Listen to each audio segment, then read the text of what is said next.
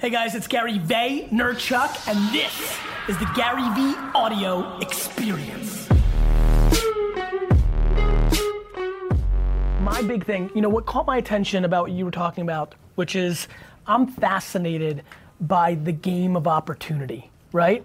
Like I think when you get into these conversations, like who's got opportunity, who's born, who wins the lottery of being born into a trust fund, who doesn't, you know, who who go, grows up in a bad neighborhood, who grows up like there's people that live in the in the in the Amazon. Like, th- like there's so there's a lot going on with the 7.7 billion people on Earth.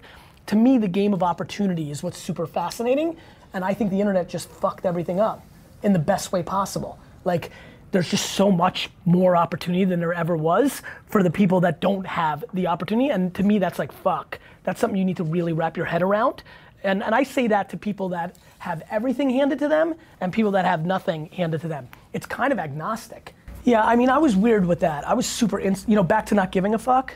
It also manifested the other way. I didn't look at anybody. You know, I looked up to my parents. You know, they came to America, they had $100 lived in a studio apartment with eight family members in Queens, you know, and I just watched them grind in my face every day. We bought nothing. I went on one family vacation my whole life, right? We bought nothing, you know, Kmart and Bradlees and like for clothes, like, you know, that's what we did my whole life. Like my dad then eventually had a little liquor store. Literally, I wore liquor t-shirts to school every day of my life. Like, you know, so I, I look up to them, you know, how hard they brought it. And like they built the foundation, right? I was lucky to have parents like that. So, um, but I never looked up like, oh, I want to be like Bill Gates or I want to be like Steve Jobs or I don't. I, I want to be me. You know, I, I think that I think that way too many people, when I say emotional and romantic, they are not respecting what the market is doing. I actually think they're completely opposite things. I use empathy to try to figure out what the market is doing and then give them what they want.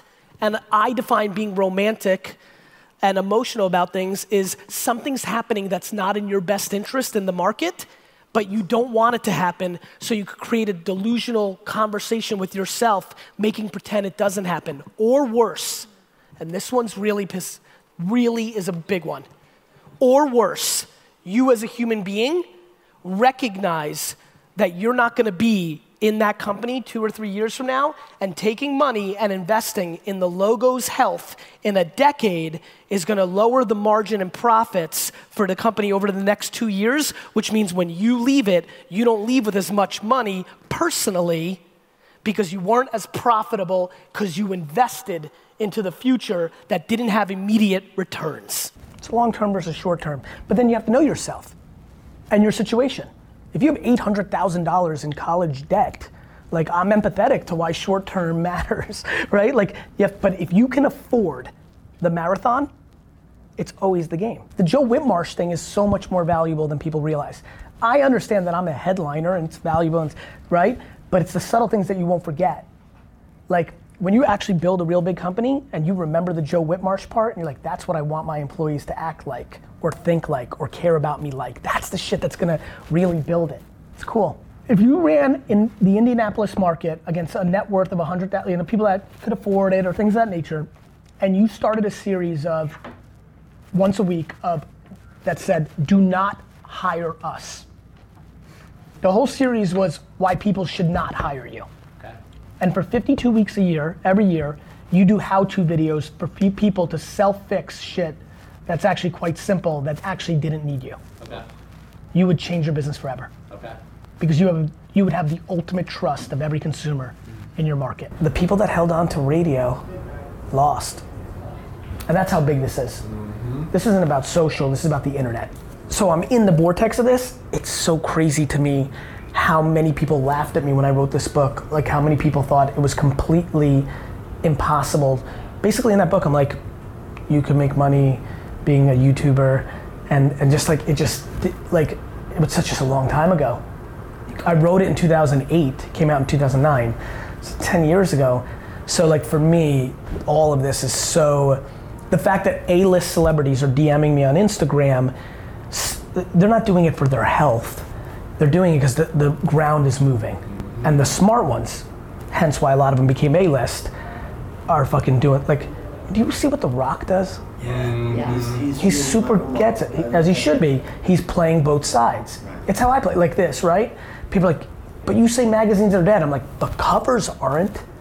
Like, and I'm like, you know, like when people are gonna go to the airport this weekend, everybody's gonna see my fucking, like, my cover is my fucking face. Right? So, like, it's just attention arbitrage at a level that is so fascinating. Stakes are high. Self aware, so I don't know how to teach self awareness. I just know it's the most, I just know it's the game. Once you know who you are, it, it, it, manifests into self-esteem. You don't actually then give a fuck what, you, you know, you sit here and just don't give a fuck what they say or any girl say. Like, you just don't care. It's crazy when you get there. That's like the fucking ultimate. You're just fucking living life like in the matrix. You're just like running through shit. You- to actually not give up, especially at this age, that's what happened to me. I still think about it. How the fuck did I not give a fuck? right? Because it's like like in, when you're like 13, 14, 15, like your friend that's your whole life. I just remember not caring and I just I was just on some different shit in my head. So that's what I want for everybody. Because then you're fucking set. Guys, thanks so much for listening to the audio experience. It would mean the world, and I mean the world, if you could go and leave a rating on iTunes. Your word of mouth is my oxygen.